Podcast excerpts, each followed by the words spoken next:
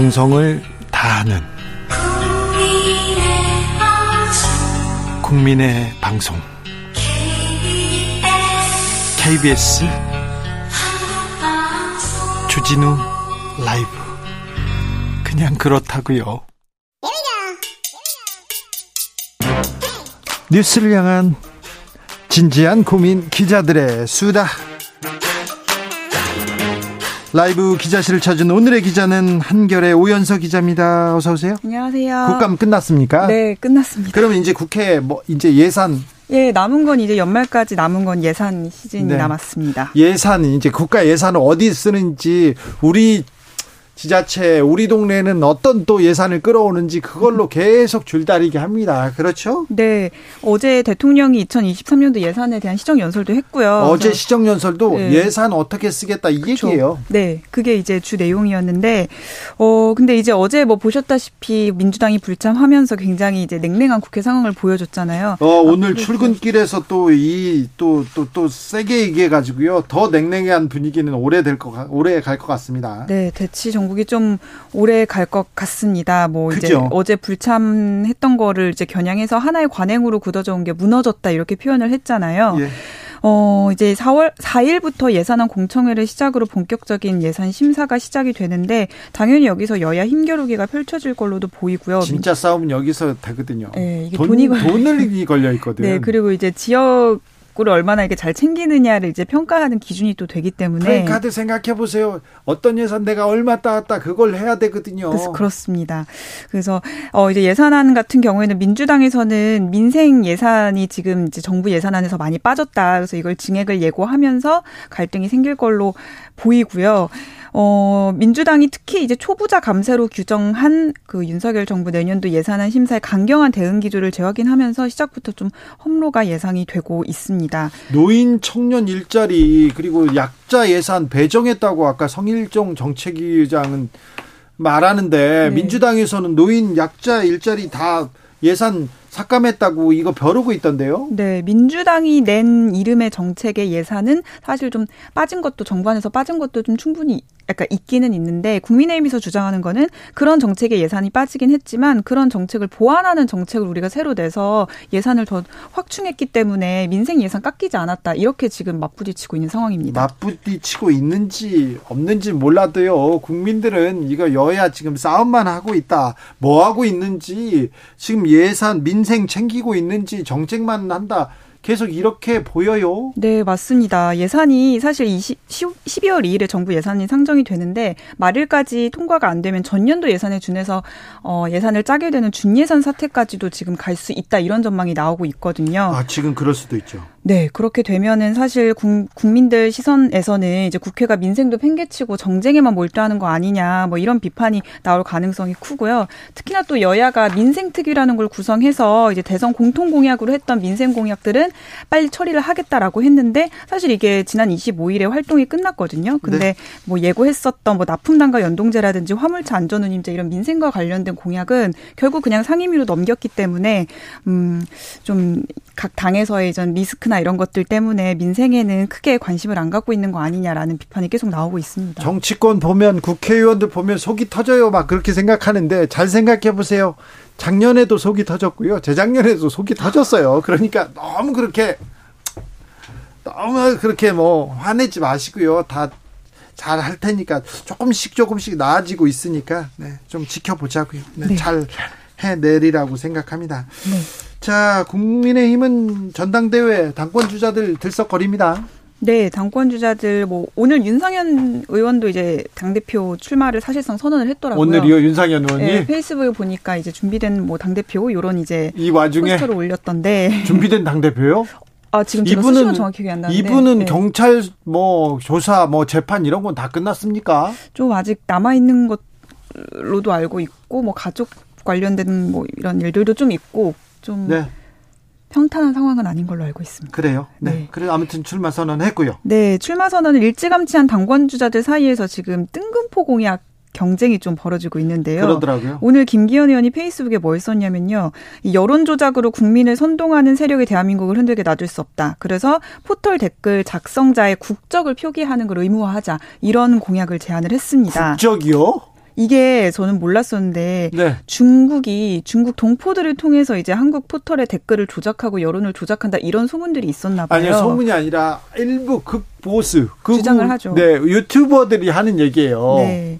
근데 황교안 대표 체제 때는 실제로 이 법 개정안을 발의한 적이 있었다고 합니다. 그건 한교안 전 한교안 대표 시절이고 자유한국당 얘기인데 아직도 이런 얘기를 오히려 조금 극우, 극보수, 보수 쪽에서 그쪽을 향해서 던지는 아, 아, 공약이 많습니다. 왜 그러냐면 당원들 당심 잡으려고. 네, 당심 비율이 또 높아진다는 얘기도 있다 보니까 이런 선명성 경쟁이 좀 불을 붙은 모양새입니다. 어제 조경태 의원 주진우 네. 라이브에 와가지고 네. 아우 지역 구민들이 사하구에 핵 들여놓자 그러니까 찬성한다 막 그, 그런 얘기를 해가지고 깜짝 놀랐어요. 특히 이제 북핵과 관련해서는 좀 앞서 나간 주장들이 당권 주자들 사이에서 많이 나오고 있죠. 아 위험합니다. 네. 응원 문자를 받고 있다니요. 아유 응원 응원 문자 말고 또 비난 문자도 많이 받는데 조경태 의원도 또또 지르셨더라고요. 네 어제 그 비례대표 폐지하고 의원 수 줄이자 이 얘기를 한 데 이어서 오늘은 정당 국고보조금 제도를 폐지하자고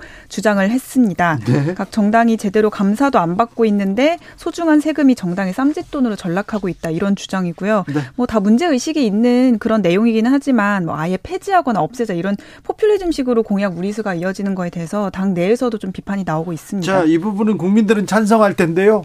아마 그 당 내에서 의원들이 절대 도장을 안 찍어줄 건데, 네. 좀 무리하게 던지네요. 네, 전당대 준비 모드에 이제 본격적으로 들어가다 보니까 다, 다 좋으니까 핵 네. 가지고 얘기 안 했으면 좋겠습니다. 핵 장난 안 했으면 좋겠어요. 네. 음, 민주당은 어, 지금 야당 탄압 얘기를 하지만 사실 그런데 굉장히 좀 고민에 빠져 있어요. 네, 안에서는 좀 고심에 많이 빠져 있는 모양입니다. 사실 그 유동주 유동규, 전 본부장이 뭐 지금은 좀 이제 발언을 줄이고 있지만 주말 사이에 굉장히 폭탄 발언들을 많이 쏟아냈잖아요. 많은 발언을 검, 검찰에 또 그리고 재판에서 그렇죠. 쏟아내고 있습니다. 네, 이게 사실상 유동규가 변심을 했다 이렇게 민주당은 보고 앞으로 어떤 말이 나올지 어 좀 좀 촉각을 곤두세우고 있는 상황입니다. 변심은 했다지만 이재명 대표 가까이에 있었던 사람이었고 네. 그리고 지금 이재명 대표를 향해서 목소리를 내고 있기 때문에 굉장히 네. 좀 곤혹스러운데 네.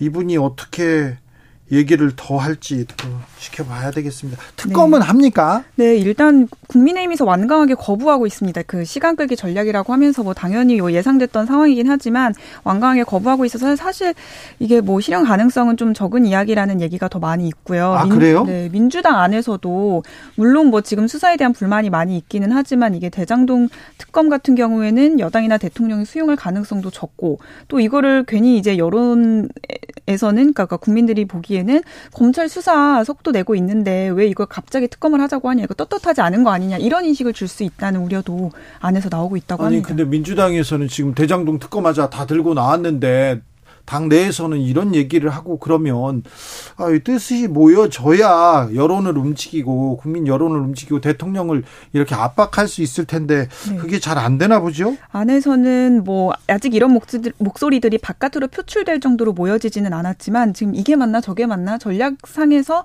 어떻게 가야 할지에 대한 좀 얘기들이 좀 여러 방향으로 나오고 있다고 합니다. 네, 아, 네. 민주당 그리고 이재명 대표의 고민은 깊어질 수밖에 없네요. 네. 그러네요. 아직까지는 그래도 당 대표 저당 대표잖아요. 당 대표가 네. 무너지면 당이 흔들릴 수밖에 없는 상황이기 때문에 이재명 지키기라는 지키기라는 기조 아래 일사불란하게 움직이고 있지만 사실 혐의가 뭐 사실로 드러나거나 뭐 이런 리스크가 진짜 현실화가 되면 당내에서도 분열할 수 있다는 얘기는 조금씩 조금씩 나오고 있는데 뭐 아직까지는 분열 조짐이 그렇게 현실화되고 있지는 자, 않습니다. 유동규가 어떤 얘기를 쏟아내느냐, 재판은 어떻게 진행되느냐 이게 뭐 중요한 변수가 될 것 같습니다. 맞습니다. 그런데 기자들 사이에 네. 김의겸 한동훈 두 충돌은 어떻게 봅니까? 특별히 한결의 기자들은 뭐라고 합니까? 어... 자, 전 한결의 기자 김의겸 의원 얘기를. 아, 제가 이제 입사했을 땐 이미 안 계셨었기 때문에. 아, 그랬어요? 네. 아, 못 보셨구나. 그런데 뭐래요? 음, 좀 이렇게 아직 진짜가 드러난 게 건 없지만 어제 뭐 이세창 총재, 이세창 네. 씨라는 분이 이제 직접 나와서 막 기자회견도 하고 울분을 막 토하면서 사실이 아니다 뭐 이런 식으로 얘기를 했잖아요. 어, 좀 일단은 뭐가 진실인지를 좀 지켜봐야 되지 않겠느냐라고 하는 목소리. 자, 내 눈을 바라보고 네. 왜? 자, 보고 그런데 기자들이 가 보면 될 거 아니에요. 청담동에 30명, 한 네. 50명 모일 수 있는 그런 바 몇 군데 없거든요. 네. 몇 군데 없어요. 전화 돌려보고 네. 그 주변에 발레 파킹하는 분들 이렇게 쭉 해보면 금방 나오거든요. 그 법조에서는 좀 열심히 하고 있는 것 같아요. 그래요? 한동훈 장관은 어쨌든 법조부 법조에 이제 이건 장관이잖아요. 좀 곤혹스럽습니까? 이 얘기는? 아, 어쨌든 그래서 이건 지금 진실이 뭔지 그리고 뭐 거기에 출연하고 거기에 이제 같이 나왔던 뭐 첼리스트라든지 뭐 이런 분들에 대한 루머가 지금 너무 많이 받은 글이 막 이렇게 돌고 돌아다니고 있어서 네. 진위 여부를 지금 판단하기가 굉장히 좀 어렵고 혼란스러운 상황이긴 합니다. 아 이거 이거 재밌는데 빨리 취재해봐야 되는데. 한동훈 장관이 너무 장관직까지 걸어가면서 막 이제 아니라고 하니까 좀 더 헷갈리는 것 같아요. 아, 그런데 기자 출신 김의겸 의원이 네. 좀 팩트 체크 했을 것 같은데, 크로스 체크 했을 것 같은데. 그랬을 거예요. 아마 의원실 자체가 거의 이제 기자 편집국처럼 돌아가고 있는 상태여서 엄청나게 이제 크로스 체크도 하고 취재도 했을 건데 왜 이런 무리수를 뒀지라고 하는 목소리들이 사실은 더 많습니다. 알겠습니다. 이 사실관계를 좀 좀 확인해보고 좀그 정리되면 그때 전해드리겠습니다. 기자들의 수다 한결의 오연서 기자였습니다. 감사합니다. 감사합니다. 교통정보센터 다녀오겠습니다. 김한나 씨.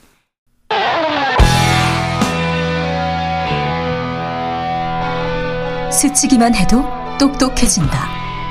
드라이브 스루 시사 주진우 라이브.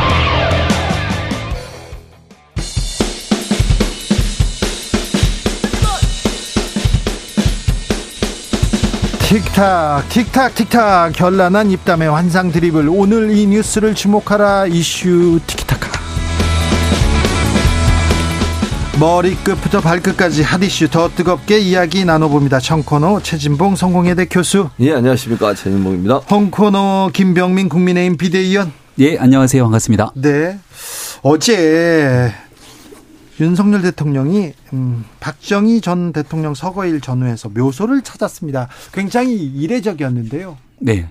저도 같이 갔습니다. 같이 갔어요? 네. 그래서 어제 오후 3시 경쯤이었던 것 같아요. 뒤에 서 있더라고요. 비대 국민의힘 비대위원들도 다 서 있더라고요. 비상대책위원 당 대표 당 대표 지금 비상대책위원장이니까 정진석 위원장 당 지도부 다 갔고요. 네.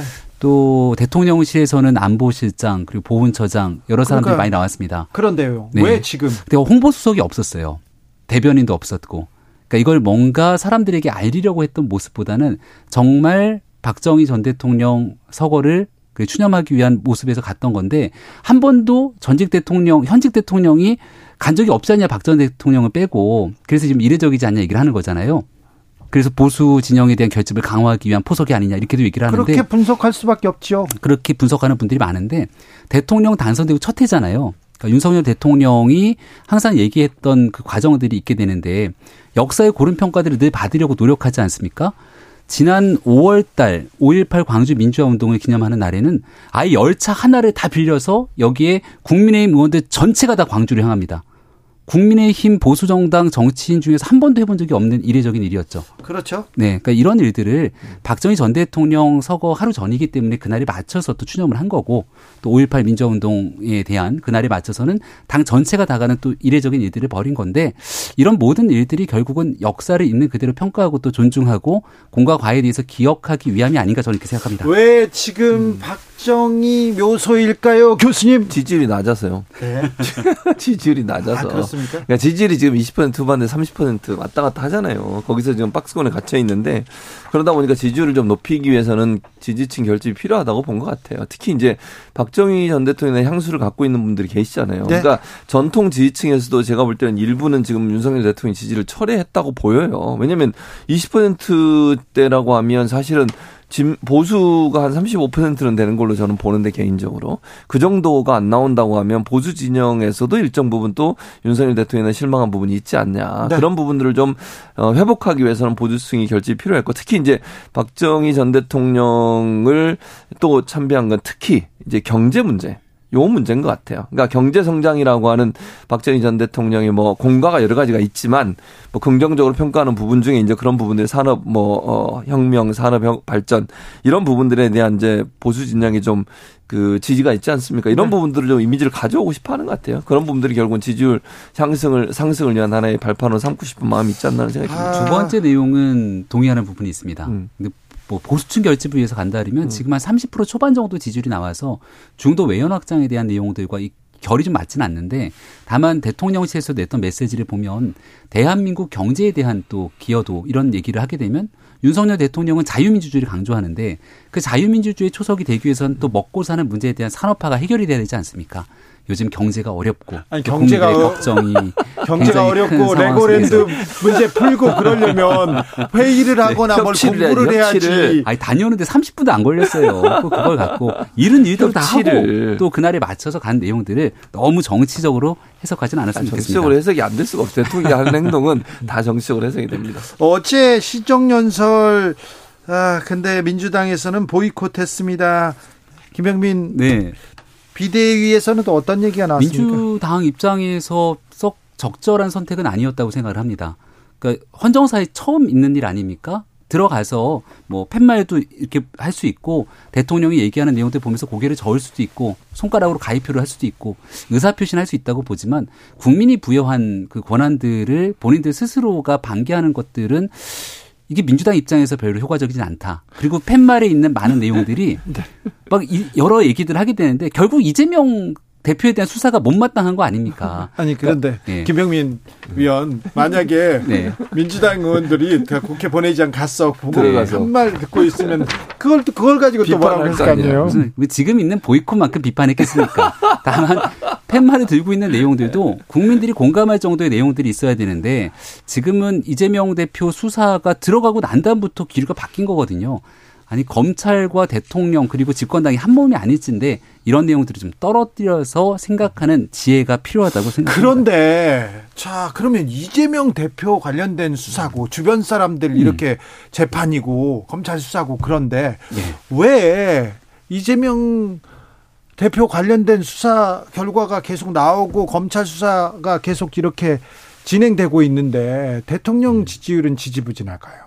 민주당 지지율은 일단은 갤럽 조사 기준으로 그 체포 이후로 쭉 빠진 것 같고요. 빠졌어요? 네? 뭐가 빠져? 그러니까 갤럽 여론조사에서 정, 그러니까 리얼미터 여론조사 네, 말고 네.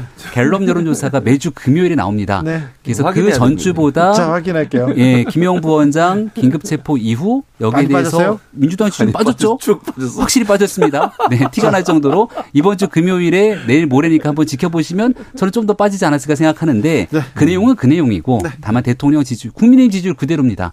당연히 이재명 대표 수사는 수사고 네. 우리는 그것과 별개로 어려운 경제 문제 그리고 오늘 부동산 정책도 국토부가 발표했는데 네. 청년의 내 집 마련이나 이런 일들을 위해서 열심히 노력해야죠. 교수님 개요 불러드릴게요. 네. 뭐 윤석열 대통령의 국정 운영 지지율은 27%입니다. 네.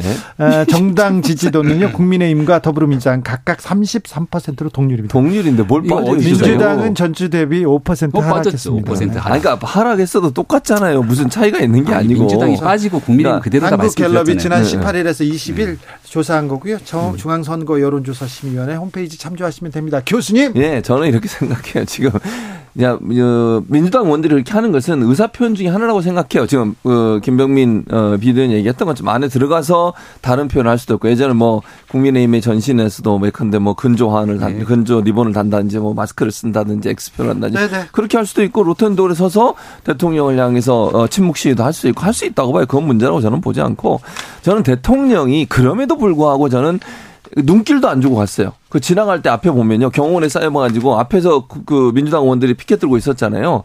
정말 대통령은 어느 한 정당의 소속이 아니잖아요. 아무리 국민의힘에서 배출한 대통령이라 하더라도 최소한 가서 악수라도 청 있어야 돼. 만약에 네. 피켓 시위를 하고 있는 음. 민주당 의원들한테 또박또박 걸어가서 그러니까. 무슨 얘기를 하고 악수를 음. 청했다. 그러기만 했어도 좀 어, 다르죠. 경호 쪽에서 아마 반대를 했을 거예요. 왜냐하면 굉장히 좀 강경 대치 국면이 있었던 상황인데 여기에서 과거에 국회에서 최루탄 터뜨렸던 분도 계세요. 그 어느 정당인지 기억도 나실 텐데. 아니 그런데 그거 예, 민주당하고 상관없죠. 이상하고 그게 아니 근데 같으니까. 강경한 대치 국면 속에서 혹시 모르는 상황이 있다면 오히려 경호 입장에서는 최대한 문제가 없기를 바랬을 거고 그 민주당도 나름의 예를 지켰다고 보는 게 대통령이 입장할 때는 자 지금부터는 침묵으로 일관합니다라고 강경한 메시지를 내는 걸 약간 낮췄거든요. 네. 그러니까 당연히 대통령 입장에서는 가서 악수도 청하고 대화도 하고 싶은 마음이 왜 없었겠습니까? 만약에 그랬다면 국민들은 아, 다르게 다르죠. 생각해요. 그런데 왜냐면- 그럴 수 있는 국면이 아니었기 때문에 그런 분위기들이 조성이 됐다면 아니 나갔겠습니까? 분위기가 아니라니까. 왜냐면 네. 지난번에 문재인 대통령 기억나세요? 그때 그 여기다 까만 리본 근조 달고 리본. 근조 리본 달고 있을 때 대통령이 직접 찾아갔어요. 야유하고 이랬는데 기억나시죠? 네. 뒤로 가가지고 원내대표하고 대표하고 악수했어요 그때. 다 그때 반대하고 문- 문재인 대통령 시정연설에서 막그 반대하는 입장이 있었고 야유도 보내고 이랬었는데 일부러 찾아가서 악수를 정해서 악수를 한 장면이 있어요. 문 대통령도 야당을 찾아가서 악수하든데요. 아 그러니까 제 말은 이번에 아니 정의당이요? 이번에 그건 정의당 의원. 네, 저- 조정은 의원. 민주당. 네, 조정은 민주당. 의원. 그러니까 너무 이렇게 꽁하고 그러면 안 돼. 대통령이 돼가지고 아니, 협치를 아니라. 그리고 협치라고 하는 것은요. 야당이 저렇게 나오다 대통령 입장에서는 국정 파트너로 인정을 해야 돼요. 왜냐하면 본인이 좋든 싫든 국정을 운영하는데 야당이 도움이 없으면 국정 운영이 어려워요. 그 어려운 상황으로 빠지는 것은 본인도 어려운 것이고 국가가 상당히 어려워집니다. 그렇죠. 네. 그래서 대- 어쨌든 국정 책임은 야당이 지는 게 아니라 대통령이 지는 거예요. 그러면 조금 넓은 마음으로 야당이 그렇게 나오더라도 가까이 가서 안- 악수하려고 하고 화해하려고 하고 들어주려고 하고 이런 노력이 필요해요. 만약에 이번에 손을 내밀었다면 네. 아마 대통령에 대한 대통령은 노력하는데 아, 그런 모습이 야당이 생기죠. 그렇지 음. 야당이 지금 안 도와주나 너무 좀 사사건건 시비거나 이런 생각도 그러니까 다들 할 수도 있는데 다들 그런 생각을 하시죠. 이제 그랬으면 어땠을까? 네. 옛날에 그 조국 전 장관도 그러지 않았습니까? 법무부 장관은 안 했더라면 어땠을까? 아이고 여기서 조국 장관이 그런 얘기를 했다니까요. 그때로 돌아간다면 안 했을 조국이야. 것이다. 지금 민주당 입장에서도 지금 그때로 돌아간다면 아 보이콧하지 말고 들어가서 차라리 대통령과 뭔가 모종의 만남을 추진하는 게 어땠을까 여러 생각들을 할 겁니다. 이게 어느 한쪽에서 딱 꽉 막혀 있는 것은 아니기 때문에 그런 여지도 충분히 남아 있다 생각하고요. 이제 중요한 건 내년도 예산안에 대한 처리 통과가 남아 있는데 국민들은 벌써부터 파행으로 준 예산 되는 거 아니냐 이렇게 걱정하시거든요. 예. 그러니까 이 내용들을 풀어가기 위한 정치력들이 남아 있는 만큼 정치- 아니 정치를- 정치력을 대통령이 발휘해야 아니, 된다니까요. 대통령도 하기 위한 노력을 하겠죠. 아, 노력을 하는 모습이 지금 안 있는 보인다니까. 과정에서 이재명 거죠. 대표의 수사 문제가 딱 얽혀져 있을 때그 네. 문제만 갖고 민주당이 스크럼을 짜게 되면 아무래도 이 중간에 네. 출구를 찾기는 좀 쉽진 않아 보입니다. 1015님께서 민주당이 협치를 위해서 윤석열 대통령에게 먼저 손 내밀어도 좋지 않았을까요? 음. 그러게 말입니다. 민주당도 또 거기 가서 얘기를 했다면 그러면 또 국민들은 어떻게 생각했을까요? 근데 이제 얘기- 여기 문지당 입장에서는 그게 여러 번 얘기를 했잖아요. 예를 들면 대통령이 사과도 요구했고 협치에 대한 여러 가지 노력들을 요- 얘기했는데 대통령의 입장은 제가 아까도 말씀드렸잖아요. 국제 운영의 최종 책임 대통령이 지시는 거예요. 만약에요. 국정이 뭐 야당이 어쨌든 협조를 안 해줬든 협치를 안 해가지고 그렇죠. 이런 문제가 발생해도 최종적으로 그건 맞습니다. 대통령이 네. 책임을 지는 거예요. 그렇죠. 그러면 대통령이 먼저 손을 내미는 게 맞다고 저는 봐요. 그러니까 야당을 어떤 형태로든 좀 국회에서 도움을 받을 수 있도록 적극적으로 노력하는 모습을 보여주시는 것은 대통령에서 반드시 해야 된다고 저는 봅니다. 참 어제 생각해 보면 10월 25일이 아, 민주당에게도 그리고 대통령한테도 굉장히 좋은 기회였는데 음. 아무튼 이렇게 평행선을 달립니다. 강대강 대치는 계속됩니다. 한동훈 장관과 김의겸 의원의 네 강대강 대치는 어떻게 보셨습니까? 아 저는 질의는 할 수 있다고 생각해요. 네, 네 그러니까 물어볼 수 있죠. 어, 그러니까 왜냐면 그 녹취록이 물론 지금 이제 뭐 아까 들어오기 전에 김병민 비디오한테 제가 물어봤더니 네. 그 녹취록이 조작될 수도 있다 이런 얘기를 하시더라고요. 근데 조작이 아니라 네.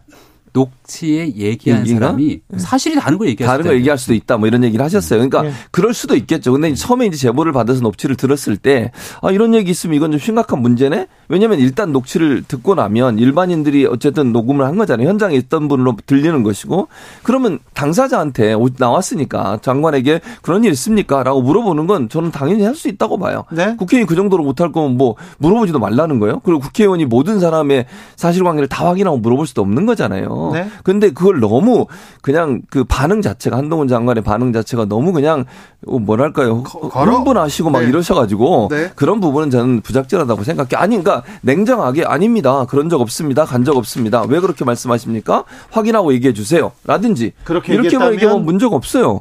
근데 이제 그거를 왜 이렇게 막 거짓말장이라고 하고 막 이렇게 하시는 게 너무 하시면 도리어 본인의 어떤 답변 태도 때문에 이 본질과 다르게 본인에 대한 비판적 여론이 생길 수 있다는 법무부 거죠. 장관이 법적 책임도 묻겠다 이렇게 얘기했습니다. 한동훈 장관 입장에서는 한두 번이 아니니까. 그 지난번에 이재정 의원 관련돼서도 가짜 뉴스 유포하지 않았습니까? 어떤? 이재정 의원을 한동훈 장관이 막 먼저 쫓아가고 악수를 했다. 아, 네. 근데 그 내용이 사실이 아닌 것으로 밝혀졌음에도 불구하고 여기에서 김의겸 의원은 사과를 하거나 후속적인 조치를 하지 않았습니다. 그러니까 김의겸 의원이 하고 있는 많은 행태는 시종일관 아니면 말고식 주장을 하고 시간이 지나고 나서는 또 다른 이슈를 끌고 가거든요. 이런 경우에는 뉴스를 처음부터 끝까지 다 안 보게 되는 국민들도 많기 때문에 그때 한 김의겸 의원이 얘기했던 장면 하나만 잔상에 남아있을 경우도 존재합니다. 가장 대표적인 케이스가 열린공감 TV가 얘기했던 김건희 여사를 대상으로 접대부 의혹들 막 얘기했잖아요. 주장들을 합니다. 시간이 지나고서 아무, 아니라고 아무리 얘기한들 거기에 대해서 누가 책임을 지냐라는 것이 있고요. 네. 생태탕 의혹 지난 서울시장 선거 앞두고 계속 있었는데 생태탕 집에서 봤다고 계속 얘기하는 거예요. 봤다고. 아니라고 아무리 얘기한들 시간이 지나서 아니면 사람들의 기억에서는 그래도 간 것 아니야? 이렇게 잔상이 남을 수도 있다는 거죠. 책임 있는 정치인이라면 더군다나 김의겸 의원은 민주당의 대변인인 민주당의 입 아닙니까? 그리고 김의겸 의원은 과거 언론개혁 얘기를 하면서 언론이 사실이 아닌 것을 악의적으로 가짜뉴스를 계속 쓰게 되면 그 언론사 폐가망신할 정도의 징벌적 손해배상제를 주장했던 의원이기도 합니다. 그럼 최소한 본인이 발언했을 때 그 내용에 대한 악의적인 주장, 객관적인 검증 이런 내용들을 짚고 넘어가는 게 김의겸 의원의 자세인데 그건 잘못돼도 한참 잘못됐죠. 아니 그건 의원들 같은 경우에 예를 들면 국민의힘 의원들이나 지금 여당 의원들도 그냥 아니면 말고식의 발언들 여러 번 했어요. 그런 발언들이 없었던 게 아니에요. 그래서 나중에 허위로 어, 밝혀진 경우도 많았고 네. 물론 저는 김의겸 의원이 저는 이렇게 생각해요. 만약 김의겸 의원이 가짜인 걸 알면서 그렇게 했으면 정말 잘못됐어요. 예. 근데 본인이 처음 그걸 듣고 아니면 녹취를 받았을 때 사실에 가깝다고 판단될 수 있는 거잖아요. 네. 그래서 물어볼 수 있는 거예요. 아니 아까도 말씀드렸잖아요. 한동훈 장관한테 거의 간 걸 뭐 당신이 간거 맞아 거짓말하고 이렇게 얘기한 게 아니잖아요.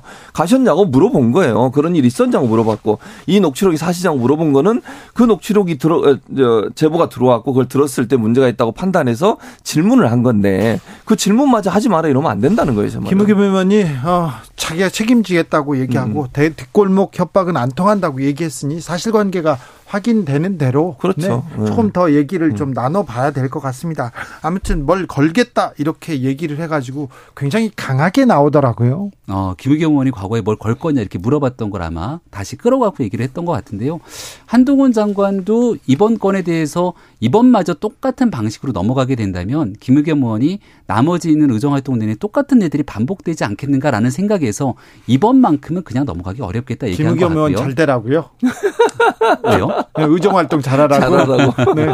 그러니까 이 김의겸 의원이 하고 있는 이 같은 행태가 국회의원이면 뭐든지 물어볼 수 있다는 주장 그런 방식으로 하게 된다면 어디 가서 누가 이재명 대표에 대해서 이 얘기 들었다 하고 하는 내용들 녹취록만 갖고 계속 트는 겁니다. 계속 물어보고 이런 내용들이 국정감사, 법사위, 국감의 종합감사에서 과연 해야 되는 일인지 김의겸 의원이 그 중요성을 훨씬 더잘 알지 않을까요? 아, 오늘 이재명 민주당 대표 검찰 독재 규탄하면서 의원들이 다 나와서 피켓을 들었더라고요. 아, 앞으로 어떻게 될 것 같습니까? 그러니까 뭐 저는 지금의 이 상황이 계속 될 거라고 생각해요. 그러게요. 좀 상당 기간 진행될 것 같습니다. 그러니까 지금 김용 부원장도 본인은 받은 적이 없다고 얘기하고 이재명 대표도 한 푼도 받은 적이 없다고 얘기하니까 이건 정치 탄압으로 볼 수밖에 없는 것이고 민주당 입장에서는 받은 적이 없는데 마치 받은 것처럼 대선 자금이라고까지 얘기가 나오고 있으니 그 자체가 문제라고 보고 거기에 대해서 대응하는 건 지극히 당연한 조치라고 보여집니다. 김용 부원장은 받은 적이 없다 그러는데 이재명 대표의 최측근인 정성호 의원은 그 내용에 대해서 받더라도 김용 부원장의